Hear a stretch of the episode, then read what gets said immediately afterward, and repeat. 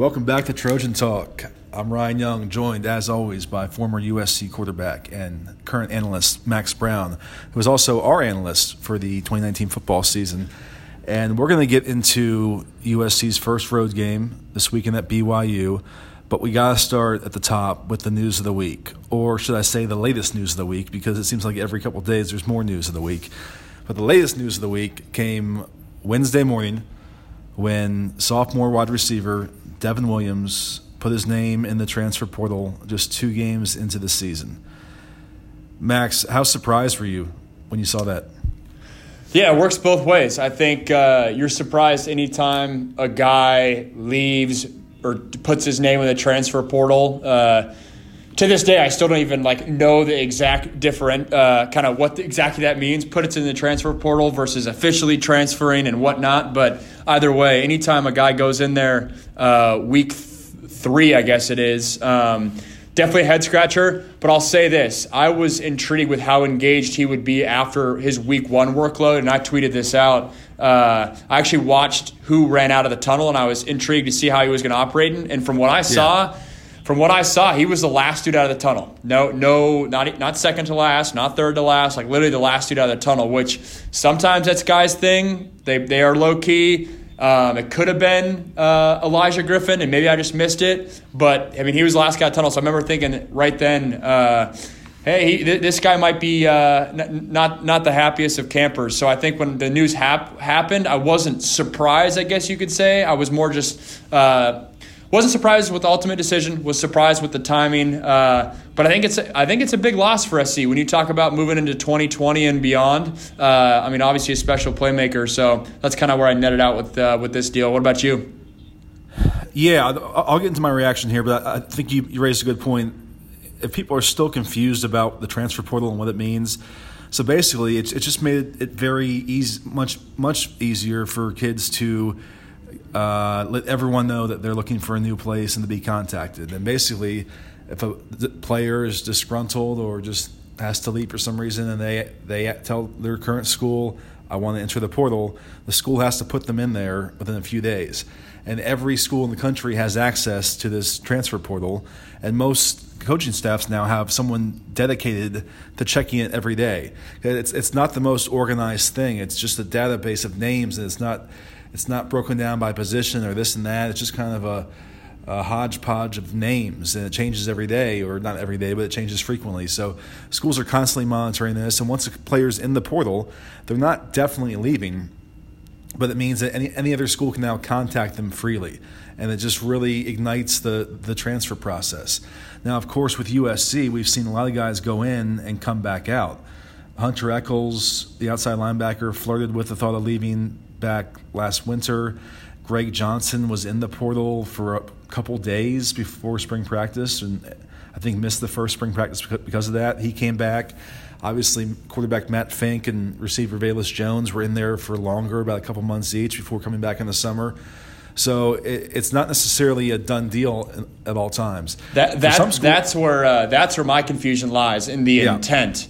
So, oh, I'm entering the transfer portal. Is it an experimental, test the waters, Matt Fink style, or is it a screw this, I'm out of here? And so I guess that's where I never know kind of the nitty gritty of it. But um, yeah, no, interesting situation nonetheless.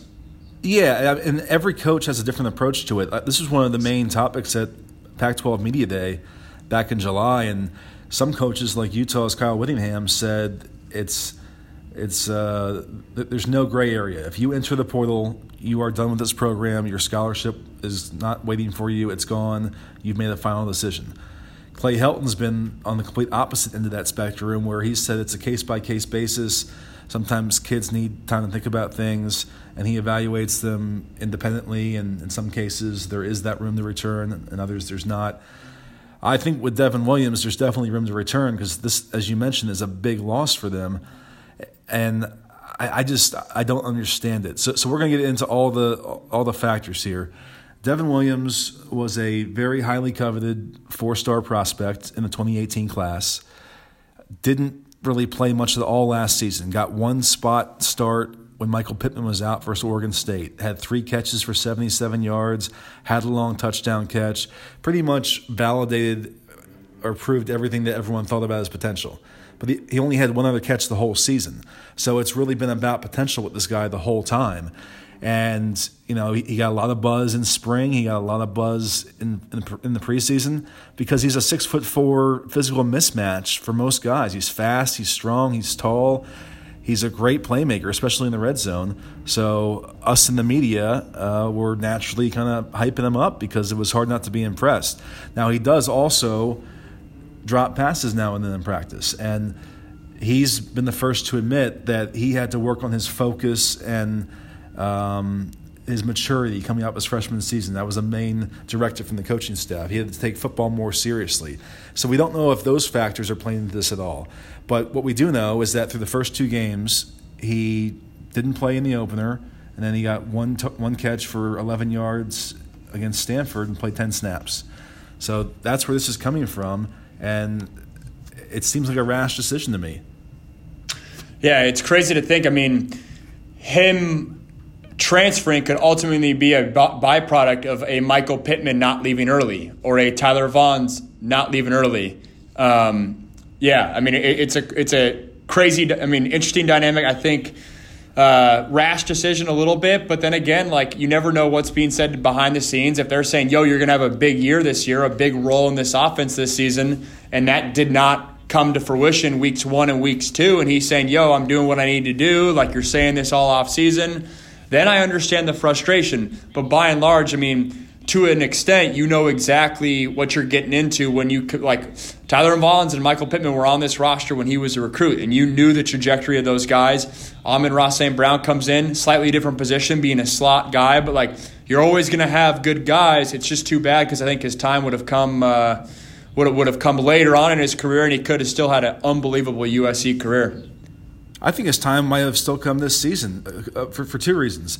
So the, the first game, we were all surprised at the lack of receiver rotation, and Graham Harrell seemed to even acknowledge that that he kind of let the his top three receivers decide when they came out, when they retired, and they didn't come out. Just the way the game flow came. And I, I think he he kind of acknowledged that I've got to do a better job of making sure that there's rotation and giving those guys rest. And we did see it this last week. We saw Drake London have a big game. Of course, that was a product of going with more four wide sets than they did the first week. We saw Munir McClain make his debut. We saw Devin Williams get in for those 10 snaps. But they only played 61 offensive plays against Stanford. And that, that might be the low total they have all season offensively. This offense is not designed to play just 61 snaps. So he got 10 snaps in that setting. Well, how about games when they have 85 or 90 plays in a game? He, he may have a substantial role. And then if there's any injury, he would be the guy to step up on the outside and fill that void. Yeah, I agree with your second point. I, I, disagree on the first one. I mean, you talk about, uh, I mean, so we had 60 plays that game or whatever, and he had 10 plays there. You equate that, so like to, let's say 120 plays in a game, which is a ton. That's still only 20. I mean, there was rotation, but even then, like the one series he was in, they still they, they took him out uh, to get Pittman in there for a specific concept. I'm sure they had drawn up. So to your point, I think it would have had to take an take an injury for him to really have a significant role because. For the first two games, I mean, yeah, you had some of those other true freshmen getting in there, but that's a byproduct of if you look at Velus Jones' snaps, his snaps are down from week one or week two. So it was just kind of a, a replace there. Um, but that whole rotation dynamic, I mean, Ryan, we talked about it last week. Like, it'll be interesting to see how they how they handle that because right now there's not that much rotation, which that which the uh, USC staff was kind of preaching all year long. We're going to rotate. We're going to rotate eight eight guys.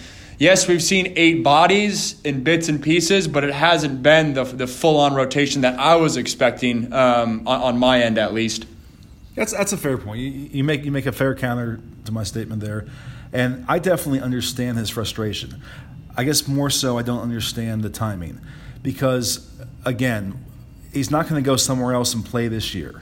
Okay, so if he's truly going to leave this program, he's wiping out the rest of this year.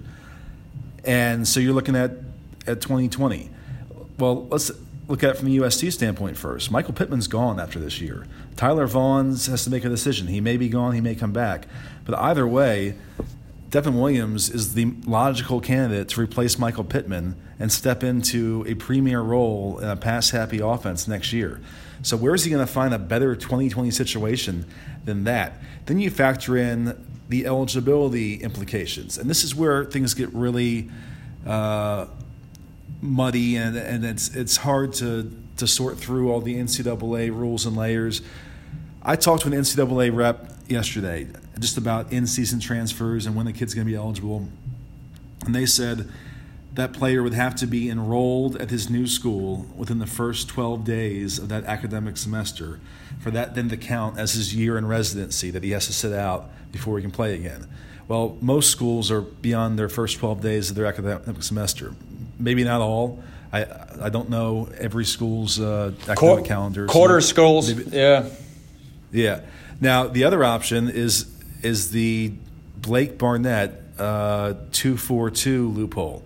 He was the former Alabama quarterback who lost his starting job to Jalen Hurts and left Bama after I think it was the fourth game of that season, whatever year that was, 2016, 17, uh, but whatever it was.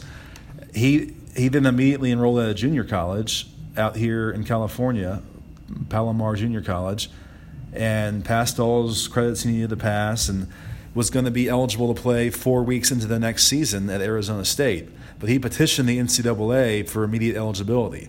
Uh, for the life of me, I can't find an explanation as to wh- what the cause was that it was granted, but it was granted. So he he then played immediately at the start of the next season for Arizona State. Later transferred again to U- USF. That's beside the point. But but that's kind of the picture Devin Williams is looking at, and I don't see a scenario where he ends up in a better spot than replacing Michael Pittman in this offense next year. Yeah, and you went through that whole. Uh, I agree with everything you're saying, and you didn't even mention the fact that Kedon Slovis could be. I mean, he could be a household name. I mean, we're really getting ahead of ourselves with this yeah. one, but you talk about a sophomore Kedon Slovis, or even if it's a JT Daniels. I mean, that's a whole nother podcast conversation. But he's going to have someone to throw him the rock for sure next year. So you talk about finding a better 2020 scenario for himself if that's what he's looking for. Um, he's going to be hard pressed to find that and I mean, diving in even deeper, like I've never heard anyone say a bad word about Keary Colbert. You get most people that are fan, like in terms of players that are, are most guys are fans of Clay Helton. Like in terms of the the behind the th- the behind the scenes stuff that could be could be going on, it's uh, it's hard to piece together uh, a, a right reason for him to transfer. And you know, here's another misconception that I've been hearing a lot. You know, he, he, saw Drake London get 44 snaps or whatever it was, and and have a big game. Well, they're not playing the same position, and the way USC has set things up this year is that they have a guy behind each guy, and it's pretty clear. And Devin Williams just happens to be the guy behind Michael Pittman. Munir McClain is the guy behind Tyler Vaughns, and so on. And uh, from what I can tell, it looks like Drake London, who was moved inside before the season started, is an inside receiver. Uh, on their depth chart, they call it the, the A receiver, which is the fourth receiver in this offense. They didn't really use it much in the first game. They used it a lot in the second game, and I think he's kind of usurped Velus Jones at that spot. But he and Devin Williams weren't competing for snaps. They don't play the same position. And that's not to say that Devin Williams couldn't be functional as an inside receiver. But that's just the determination the staff made that that's where he was. He, he's in their outside receiver rotation. So those things are apples and oranges. The element that I, I was going back and forth with someone on Twitter about is so I'm with you that he's, he's not a slot, but I mean, in terms of like, it's kind of the offensive line mentality, right? Get your best five on the offensive line, figure it out. Sure. Like one sure. of those things the lineup. So let's say if, if you're saying if you're Clay Helton, you're saying Devin Williams is a is an outside guy. I've plugged him in as an outside guy. He is not a slot in my mind. What would have been interesting to see is if they moved Michael Pittman inside, because there's no way you're telling me Drake London or whatever is better than Michael Pittman right now. And so if you move Pittman inside, and then if uh, Devin Williams was truly your fourth best receiver, then move him outside, and that package would have been interesting to see. That's the only depth chart way that I can maybe say like, okay, it, that that could have been the, the, the angle to find uh, find him reps, but uh, yeah, at the end of the day, uh, there, there was guys ahead of him, and he wasn't able wasn't able to get out there. I, I think it's a great point, and, and I, I think that that's that's definitely the other side of the coin here. Is that when you have a guy that is good enough to play and is of that level, you find a way to play him and and to appease him. And, and that's just the nature of the game these days. With the transfer portal making everything so easy, transfers so common, you know, it, it, it maybe runs counter to old school football mindset of of not worrying about feelings and you know you do what's best for the team. Now, if you're managing a roster, a college football roster, not just for this year but for the big picture, you kind of have to be cognizant of the implications of not playing a guy. And we'll get into another guy here in a minute that fits that bill. But with Devin Williams, you, you're totally right. They definitely could have found a way to play him. And heck, I mean, he can play anywhere on the field. Okay, he's, he's just talented enough. You make it work. But my only point in saying the previous thing was that it in the coach's eyes, it wasn't like they were choosing between one or the other. But the way you turned it around, you could make the case that ultimately they were because they, they, they, chose not to be creative and find a way to get him on the field and, and keep him happy. Um, one last point on Devin Williams.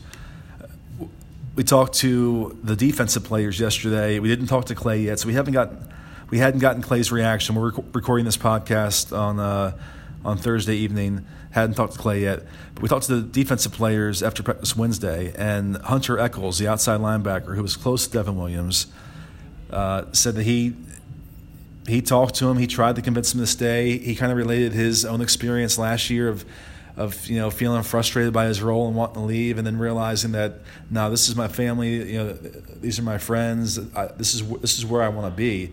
And he was hoping to convince Devin Williams of the same thing, and he said, I wouldn't be surprised if he came back. I wouldn't be surprised if he left. So that's coming from a guy who knows Devin Williams is, is leaving that door open and is probably going to keep working on him to try and convince him to stay. But again, if Devin Williams is going to leave, it's in his best interest to do this very quickly if he wants to be able to play next year somewhere. Yeah, and the only thing I'll add onto that, as a uh, as a former five star recruit, big time guy, having to sit on the bench for at SC for for three years, and it was four, almost four full years until I actually got meaningful playing time. Like that's hard, right? Especially like for a guy like him, that's, that's a freak athlete, and you know everyone back home is telling him, "Oh, why aren't you playing? Ah, oh, you should get out there. What the heck? Why aren't they playing you?" And if he doesn't necessarily and I don't know his his support system or and whatnot, but if that's the message that's constantly being fed to him by people that uh, are close to his circle, and maybe there's some truth to it in terms of got to find a way to get him on the field type stuff. But if that's the message he's constantly getting fed to himself, and he's looking at at where he's at right now, and he didn't necessarily have a huge role last year, and he's not having a huge role this year, well. The clock's ticking, and the and we and we I say we as the, as a former player, but you only get one shot at this, and so I think if, if maybe he's saying, "Oh, I got to get out of here," and there's a little bit of a panic mode. I mean, we already talked about I don't know if there's a better scenario come 2020 for him, but if there's just a general uneasiness, panic mode, uh, I can see how he arrived at that, at that decision. I don't necessarily agree with it necessarily, but I think there is some elements of uh, when you look at the, this through his lens and the messages and the, the, the things that he's probably receiving, uh, it might paint this whole thing in a different light. Yeah, and it's it's fair. It's it's worth reiterating that we don't know everything. We don't know what's going on behind the scenes. We don't know where his relationship with the coaching staff stands. All we can do is connect dots and see that this is a guy who expected to have a role. He hasn't had one, and he's reacting to that and leaving. Maybe there's more to it. Maybe we'll never know. Devin Williams tweeted out Wednesday after a few hours after the news had circulated. He said, uh, "Yeah, I, I, I appreciate everyone who understands, and I appreciate everyone who doesn't. And I, I tried to reach out to his high school coach and get some more perspective. I didn't get a response back. So all we know is what we know. Um, let's stay on the same subject a little bit now and, and look at redshirt freshman running back Markese Stepp. And he's another guy that, if you're thinking long term and you want to avoid a repeat of this situation, maybe you want to get him some more carries this week. Stepp got in for four plays at the very end of the, of the Stanford game, got three carries, took it for over 20 yards, made the most of it, was clearly running like a guy with a purpose, but didn't play in the opener after getting all, all this buzz in the spring and the preseason. Running backs coach Mike Jinks told me in August when I was asking, uh, uh, has this guy earned a bigger a bigger role than maybe you expected? And he goes, yeah, yeah. He goes, I'll, I'll just put it this way: I wouldn't I wouldn't be worried about having to play him the whole game if it ever came to that. And then we don't see anything. And I, I get that Vi Malepeai and Stephen Carr have been really effective. And I normally don't endorse running back by committees. I, I kind of like having guys who are hot get the ball and build build their flow. But when you have a guy that's clearly good enough to play and make an impact, and the alternative is maybe another Devin Williams situation, maybe you force that issue. What do you think?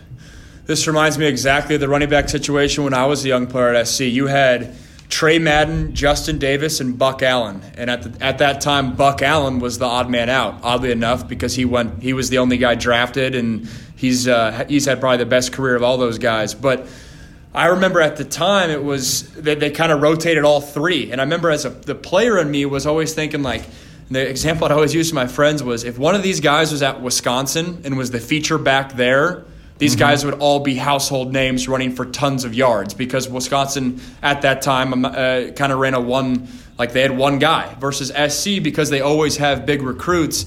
They're always having to, I mean, by and large, it's kind of been the strategy for a while. You're, you're rotating guys in, keeping guys happy, keeping guys that have high expectations kind of fresh and engaged in the game. And so those the scenario reminds me of, of, of kind of of of that a little bit. I think the biggest thing when you started rolling there was the the the the feeling of Markese Stepp, what he's feeling right now, is totally dependent on what the coaches have been feeding him. If the coaches have been feeding him, yeah, we're we're giving you a big role. Yeah, we expect big things this year and then it hasn't happened, then he has every right to be frustrated and kind of pissed off and like, yo, what's going on?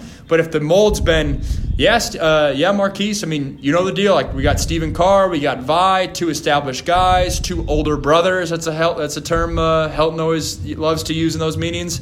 Um, and it's kind of like, oh, well, like you're going to have a, a, small role, but it, it, might not be as expansive as expansive as you would like. If that's the mold, then he might be more expecting his, his time might come in years in, in in coming years. So to me, it's totally kind of the mold of, of how things are being handled behind the scenes. Um, but obviously, he could play at a lot of schools, but he's got two NFL running backs ahead of him, and, and sometimes that happens.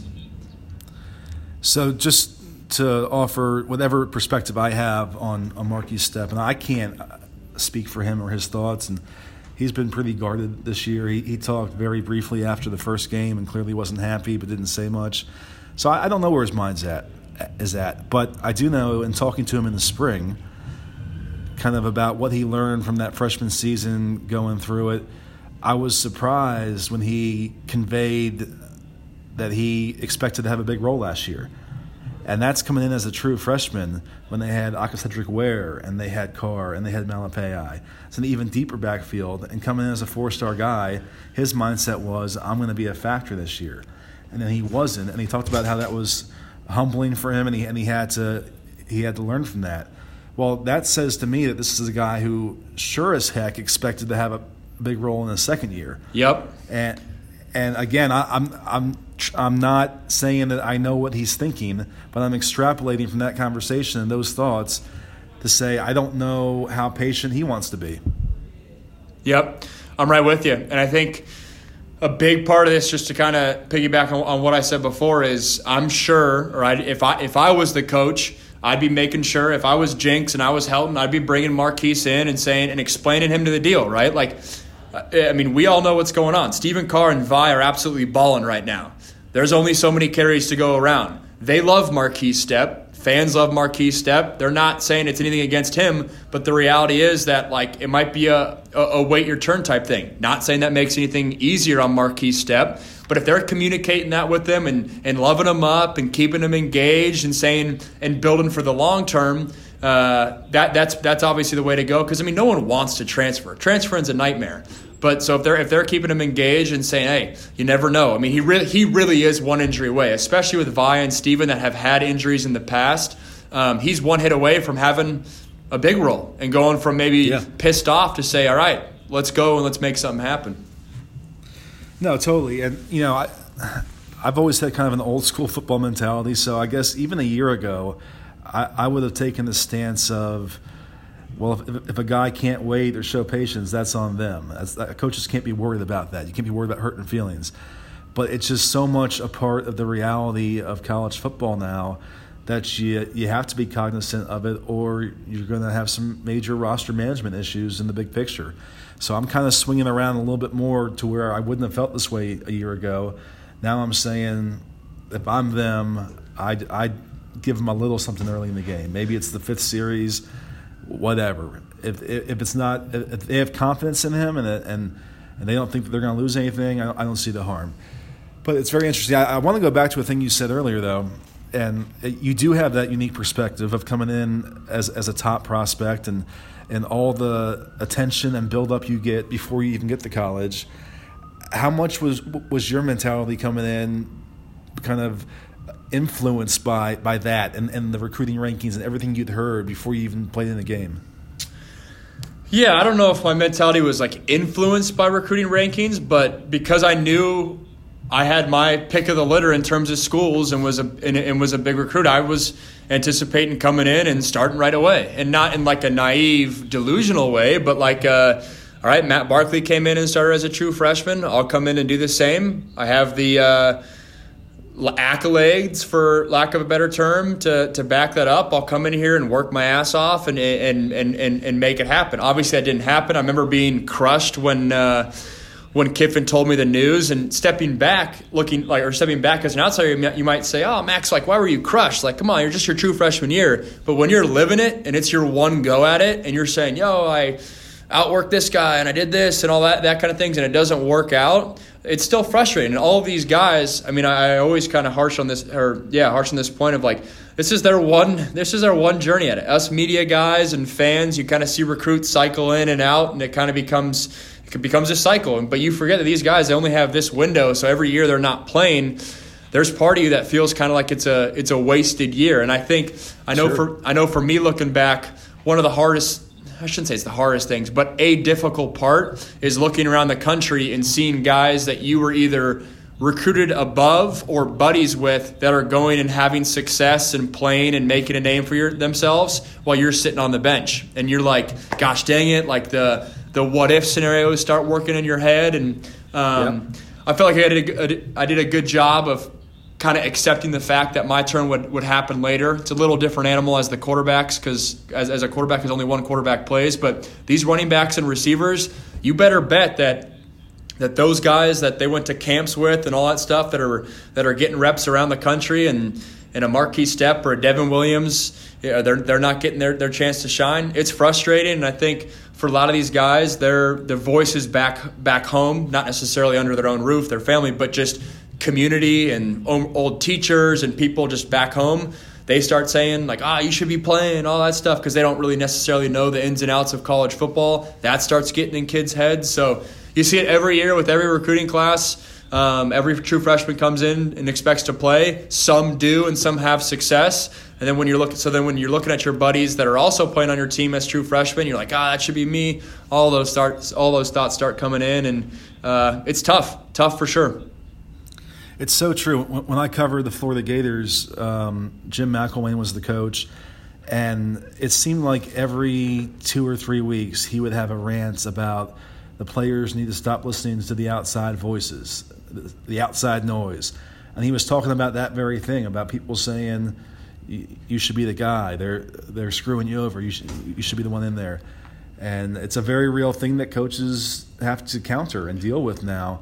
But your, I'll, your I'll, point, I'll add this yeah. one th- one thing in there. This one point, and that's to an element that SC brings it upon themselves to an extent. When I was there, um, they would send out letters to recruits showing how many true freshmen they played.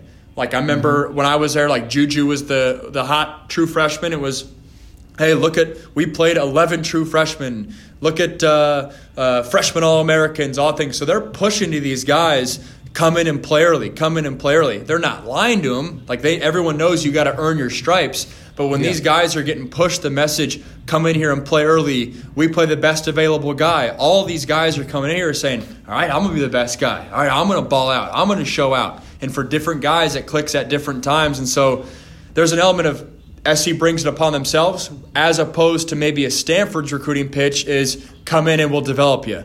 Come in and, and be a part of, of this like d- developmental or whatever. Or that I, I gather that's kind of Wisconsin's uh, mo as well when they were recruiting me. So I think guy uh, schools have different pitches when it comes to that. So there's an element of SC bringing that upon themselves as well. That's another great point. And I, I can't tell you how often I talk to recruits when I'm out covering recruiting, and their perspective or their expectation just kind of stuns me. Like it could be a guy being recruited into the, the deepest position on, on a team and saying, oh, I expect to come in there and and uh, be a starter next year and this and that. And in my head, I, I know like I know you're you're really talented, but that's not going to happen.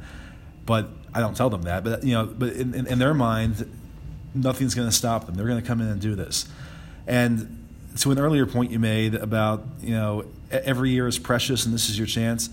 It's also fair to say that you know even guys who are buried down the depth chart put in the same amount of work preparing for a season because they're they're trying to move up. They're trying to earn that spot. And when you put in a full off season and a full spring and a full summer and a, a fall camp, all geared to something that doesn't happen, no matter what the outside expectation was for where you were going to be slotted, it's still a harsh reality to you that I worked my tail off for this and I'm still stuck here. So so I do sympathize. I do get it.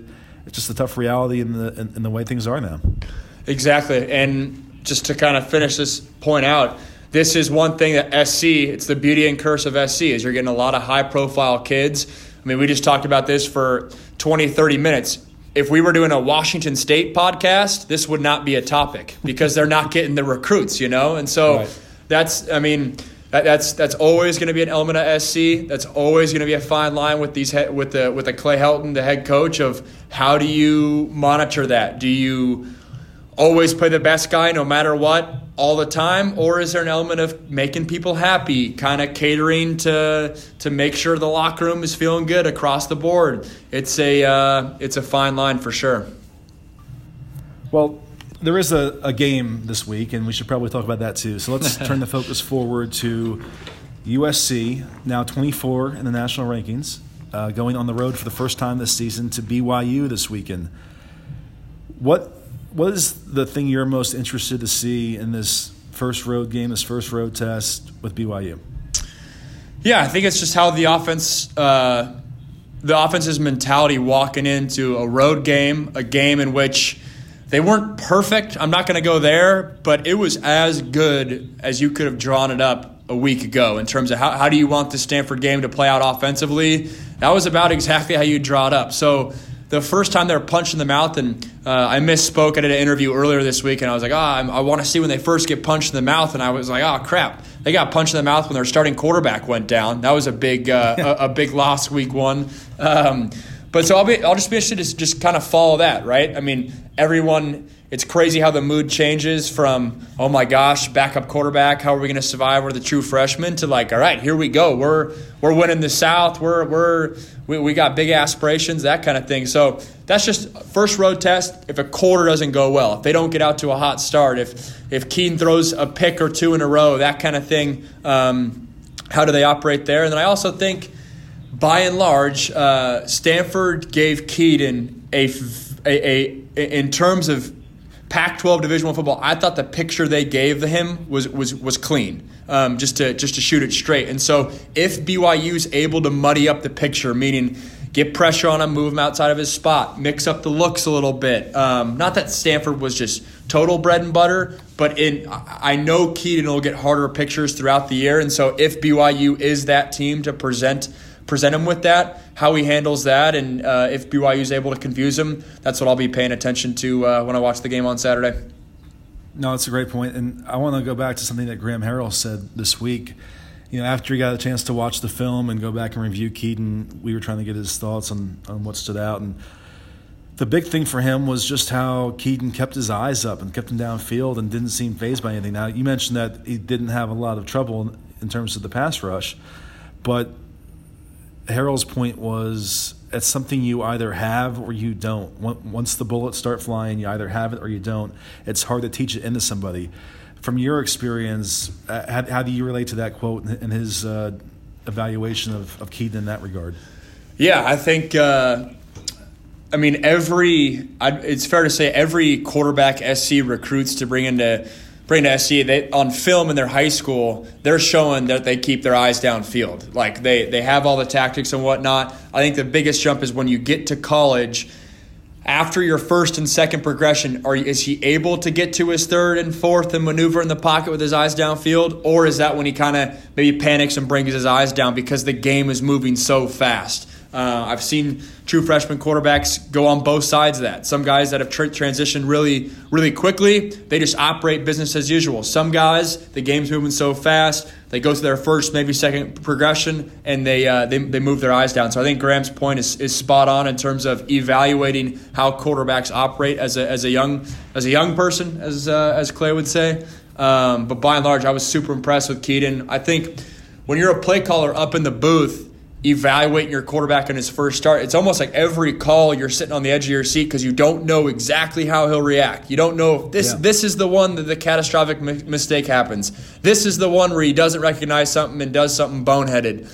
And I think, um, I mean, that, I don't think that never happened, and uh, it'll be interesting to see if. Uh, kind of does that does that change Graham Harrell at all? I don't think it will, but uh, I remember watching when when Graham came down from the booth last Saturday and he's sprinting on the field and he gave uh, Kedon a huge bear hug when they were running off the field. And to me that that bear hug symbolized a lot of emotion up in the booth in terms of just keep going, keep going, young man, keep going through your reads. Don't don't try to do too much. And then it finally, uh, he, the, the kid played a nearly perfect game, and um, yeah, I mean it was it was an awesome game for sure we don't have any proof yet that Kedon Slovis actually has a pulse and is operates on the same biometrics as the rest of us because he's been uh, the same guy throughout this, which I I can't imagine. I'm Just per, I'd be on a personal roller coaster of, of being this unexpected star, this national topic of conversation all of a sudden. And maybe he's just really good at internalizing it, or maybe what we see is is really what it is, and he's just that even keeled. Is in general, though, is too much made about the challenge of playing on the road or your first road game as a quarterback? Is, is there too much put behind that? Um, no, I think it's pretty fair, um, especially for a team like USC, where every time they go on the road, they're getting the other team's best atmosphere. I guess that's the best way to put it. I mean, you go if Cal goes on the road to Oregon State, it's not nearly the event as it is when the Trojans go to Corvallis, that kind of thing. And so you know BYU is going to be going bonkers. I mean, it's a great fan base already, very loyal fan base. So I think it's I think it's safe to say um, different road games are different. I remember going on the road to Penn State and they're uh, blowing air horns in your uh, in your hotel. It's like a out, one of those outside hotels where your, your door opens to the to the outside, and they're yeah. blowing air horns and they're waking you up in the middle of the night. And then there's places like Colorado where you're staying in like a freaking five star hotel, and it's like you're eating money, and it's like, hey, this is better than uh, this is better than a home game kind of thing. Uh, so different stadiums are different. Provo is going to be a test. I think for a true freshman, it's really hard to to um, to uh, signal what, what the sound's going to be like. I mean, they, they, I'm sure they're, they're trying to do it in practice, but it's a different animal when you're out there in real life. But by and large, I think Kedon, throughout this all, he's shown to be a very self aware person. He knows kind of the ins and outs, and he knows what he's, what he's getting himself into. And he reminds me of a kid. If he goes out there and throws a pick on his first play, he's going to take it in stride. He's going to be, yeah. he, he might be jumping all over inside, but on the outside, he'll be calm and he'll be getting his guys going. And he seems to be wired in a successful way that in, in, that, in that regard. Uh, I, I made sure to make this point in the last podcast. He is going to make mistakes, he is going to throw picks. It's, it's going to happen. But, you know, that's not going to change my evaluation of, of his uh, potential this year. If he goes out and just looks like as confident as he did last week and spreads the ball around and and doesn't hesitate to take the shots when he sees them there.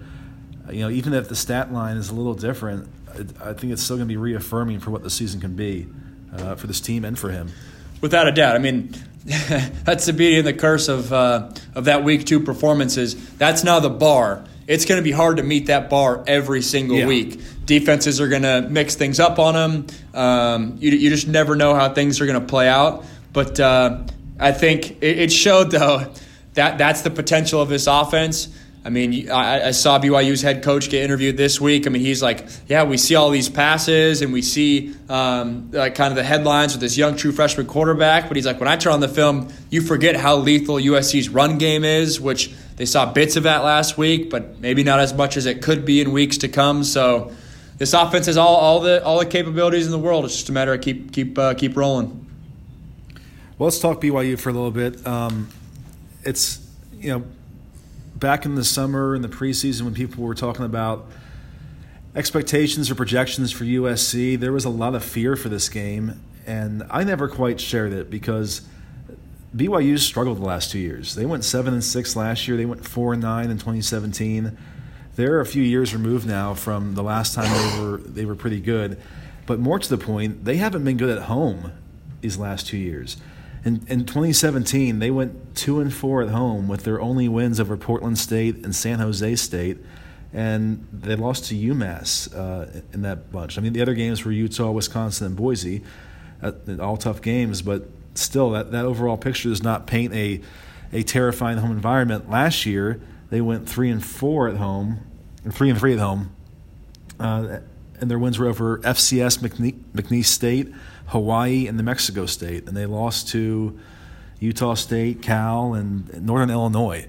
So this has not been a house of horrors in any regard.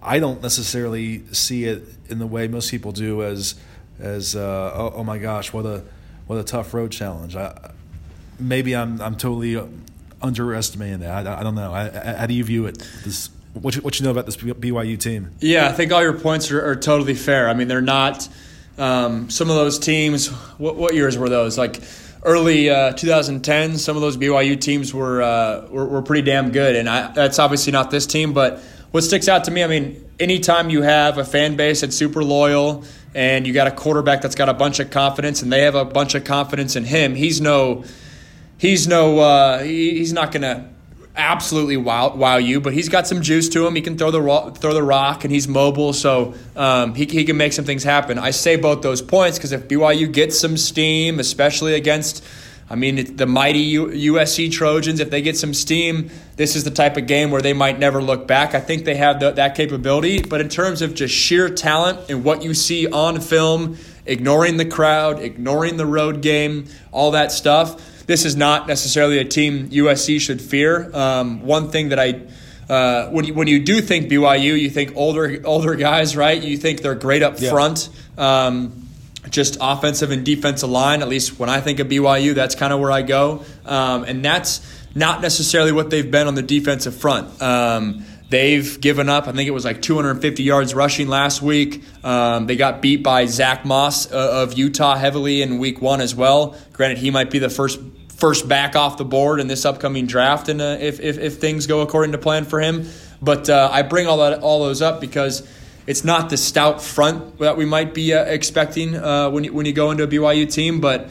I envision these guys will be fired up. Um, I am fascinated to see how they defend USC. Um, I tweeted this out right after the game, but by and large, Stanford went to uh, man all, all, all, all second half um, from, from, from what I saw against USC. And usually, when you face the air raid, there's two schools of thought. It's pack the box and go man and just trust your DBs. Like they're not going to run on us, just trust your DBs. Or it's drop eight, leave the box a little susceptible, and trust your D line that they can cause enough havoc where the where the running doesn't absolutely gash you. And so, if you're watching that Stanford film you're saying, all right, we can't run man because Stanford has an NFL corner on one side and they got absolutely gashed by this USC defense. So the other the other strategy is we got to drop eight. We got to we got to drop more guys into coverage. We got to force this young true freshman quarterback to really really dice him, dice us with his arm, and we're gonna we're gonna force this running game to to see what they can do. That strategy is probably not going to be successful either when you talk about Vi and Stephen in the backfield. So it's kind of a uh, on the surface before this game even starts. It's kind of a lose lose um, for this BYU defense. I'm fascinated to see how they approach this game. That's really interesting. I, I, I hadn't even thought of it that way, but but but yeah, if if Stanford couldn't do it with Adebo out there, then it'd be hard to go back to that same approach for BYU. And, and if USC is having the same, drawing the same conclusion and preparing for the, the alternative, that they're going to be ready to counter that too.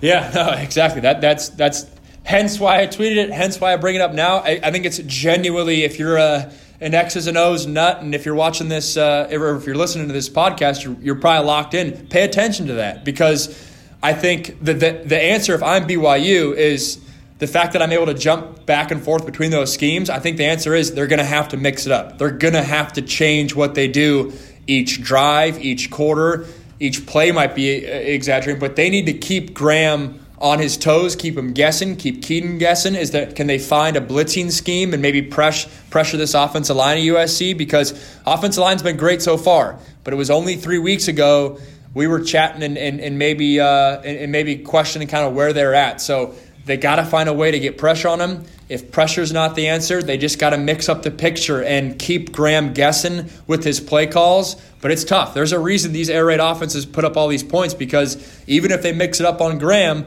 when you have five receivers go out, those are five answers for every one of the coverages or blitzes that you could ha- that you could draw up. And then at that point, it's on Kedon to just play point guard and recognize what he's seeing and just get the ball out of his hands. Yeah. For those who haven't been following BYU this season, they're one on one. They they lost thirty to twelve to Utah, and then they they sneak past Tennessee. And you know, people who aren't plugged into college football this year might think, "Oh, wow, that's a big win for them." Uh, Tennessee's really bad. Tennessee is still still at the foundation of a rebuilding project. I'm not I'm not saying that Jeremy Pruitt can't get this thing figured out, but right now they've they're off to a, a two and start or zero and two start that has their fan base uh, uh, fearing the worst about the direction of this program. So I don't take a whole lot away from that win. I want to ask you though about their BYU's quarterback Zach Wilson. Um, what have you seen from him when you watch him, and, and what should the USC defense be most aware of?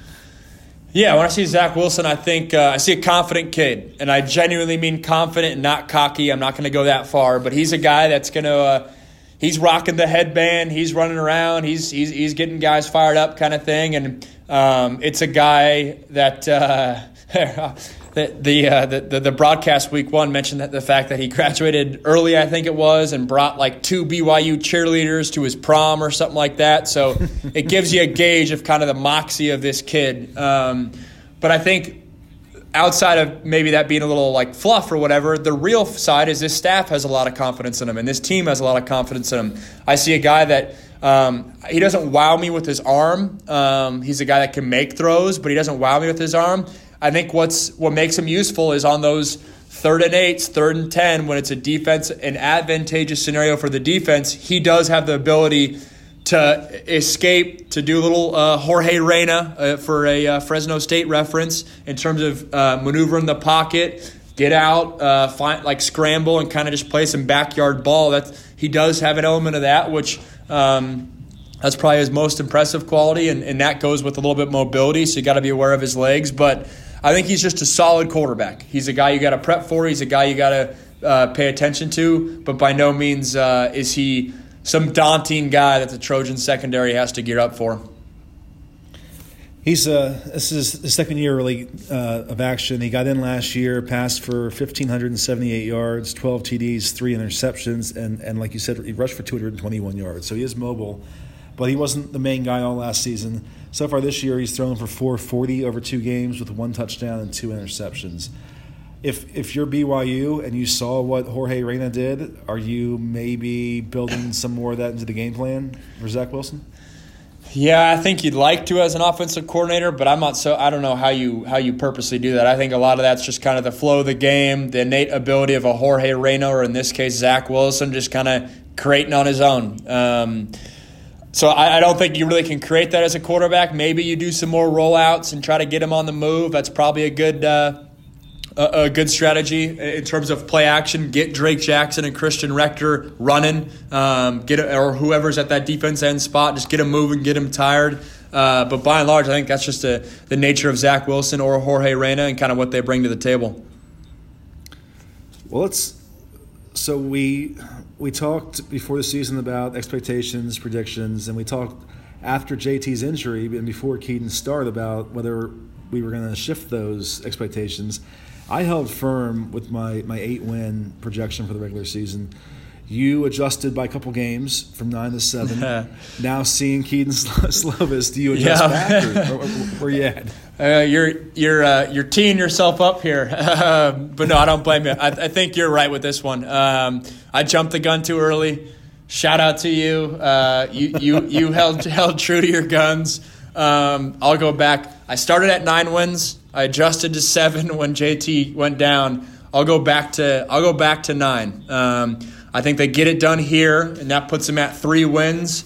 And then you got uh, Utah, Washington, and Notre Dame ahead. Now Washington looks a little bit better, having lost to Cal. I still think they're a great team, but I think I mean I think Cal snuck up on them, or, however you want to word it. Utah and Notre Dame are going to be awfully tough.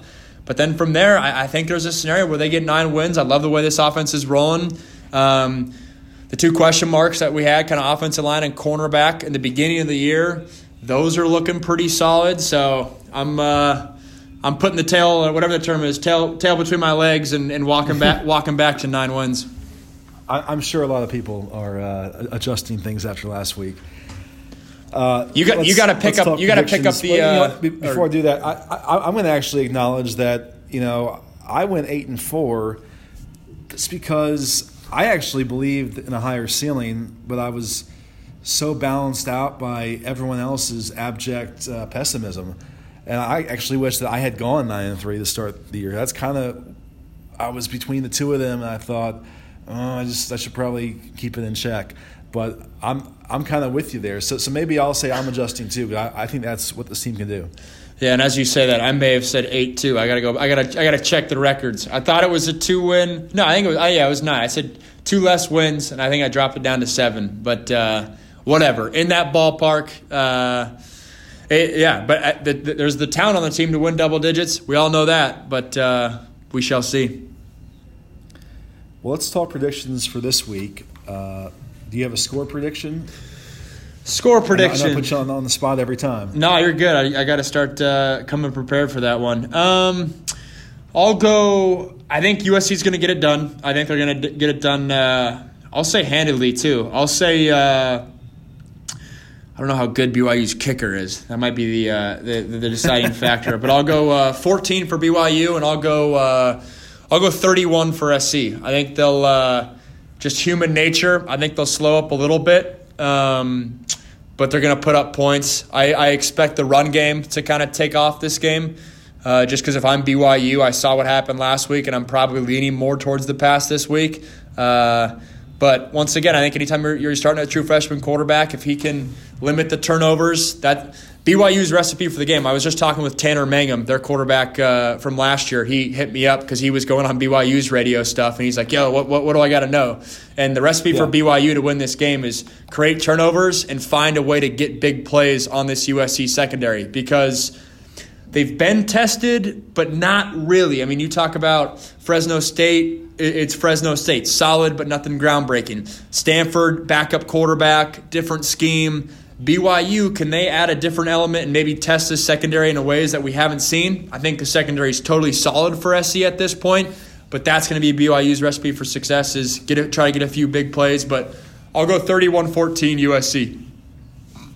We're, we're very close here. I, I had this written down before you said anything, but I, am at 34-17. And okay, I'm just gonna I'm just gonna put it on the record in case my, my gut feels at 34 19, but that's kind of a funky score that requires some weird things to happen. So I'm going to stay officially 34 17. Uh, I just believe in this offense. I think it's going to be consistent every week in terms of output. And I'm not super high on BYU. I'm not putting a lot of stock in the in the home field advantage aspect. And I'm, I'm kind of with you. I, I think it's going to be a pretty convincing victory. But we'll see. It is the first road game. Maybe maybe I'm just totally underrating that, and I'll be surprised. But that's where I stand right now. Wait, so, so uh, wait. To, tell me this uh, one thing. So with 19, are you expecting some goofy true freshman safety as a result of Kedon Slovis's play? Is that how you're getting 19, or uh, have you got that far? I. I didn't pin it on Kedon. I, I was I was more thinking of like a missed extra point and then two field goals. Gotcha. But, okay. Okay. But, but something funky. But yeah, you know when you just have like you just have a, a, gut feel like a number just comes to your head, That's what it was for me. But I, I acknowledge that's probably unlikely. So I'm I'm straddling the line here. I want that on the record, but I also want to go with the more traditional score of 34-17. I'll uh, I'll remember it in case it happens. Uh, we didn't talk a ton about USC's defense. I mean, is there anything else, any other storylines that really stand out to you about this game? Um, yeah, I think. I mean, you mentioned defensively. I think one guy that's in a few headlines here or there. I was talking about him in the post game show a little bit. Is just EA. I mean, at the, the, the interior linebacker spot, it sounds like. I mean, you got John Houston like playing solid. It, it feels like, but some guys are.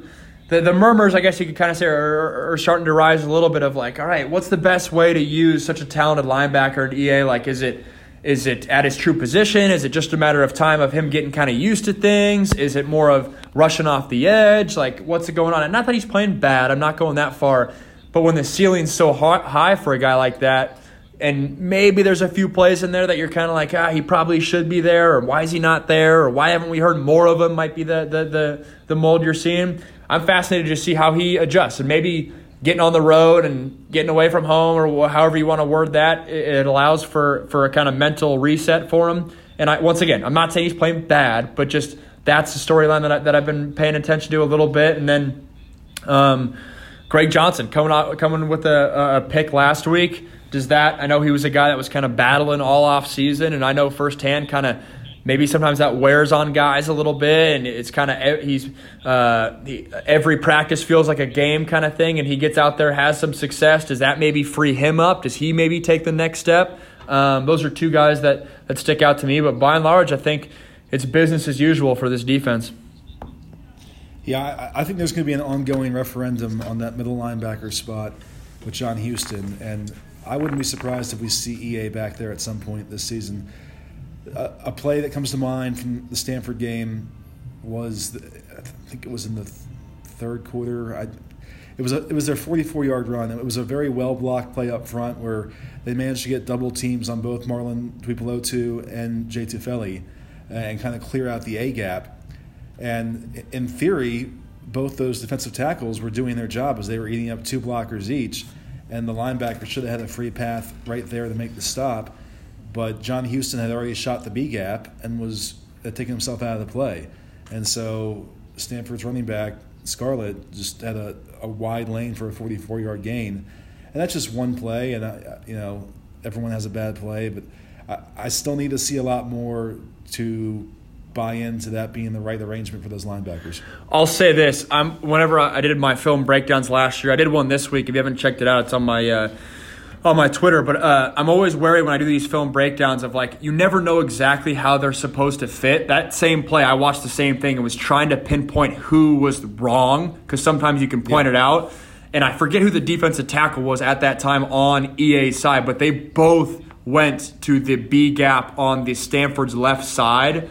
And so I, and, and then whether that's there, one's going to the B gap, one's going to the C gap on that side, and then John Houston's supposed to fulfill on the A gap on that side. Not to nerd out crazy, but whatever. Moral of the story is, I'm try- I never, I'm always wary of. Sometimes you don't know exactly who's supposed to fit Fair. in that A gap. Is that defensive tackle instead of fitting on the on the left side of the Stanford's uh, tack on, on, offensive lineman helmet? Was he supposed to fit on the right hand side, and that's what the linebacker was expecting? All those kind of things because it's those little nuances that Stanford expects you to mess up on at some point in the game, and then that's what, how they break their big runs. So, fair point. Someone messed up. Could have been John Houston, but I only bring that up because I I wasn't totally sure who was at fault on that one. It's a good disclaimer because because not knowing the play and the responsibilities, you are making some level of, of presumption or assumption there. So you know what? We'll see how he plays this week, and we'll give him a fair a fair shake and review uh, next podcast. Hey, I like it. That's that's the beauty of uh, coming on twice a week. We uh, get to uh, rehash things from from weeks before. Yeah, for, for those who are just joining in, uh, Max is with us every Tuesday and Friday on the Trojan Talk podcast and on the message board every Thursday night for an hour doing a live chat with our subscribers. So sign up, get your questions answered, get his perspective on anything you want. As always, good times, Max. That was fun. It was great, Ryan. Um, yep. See you next week.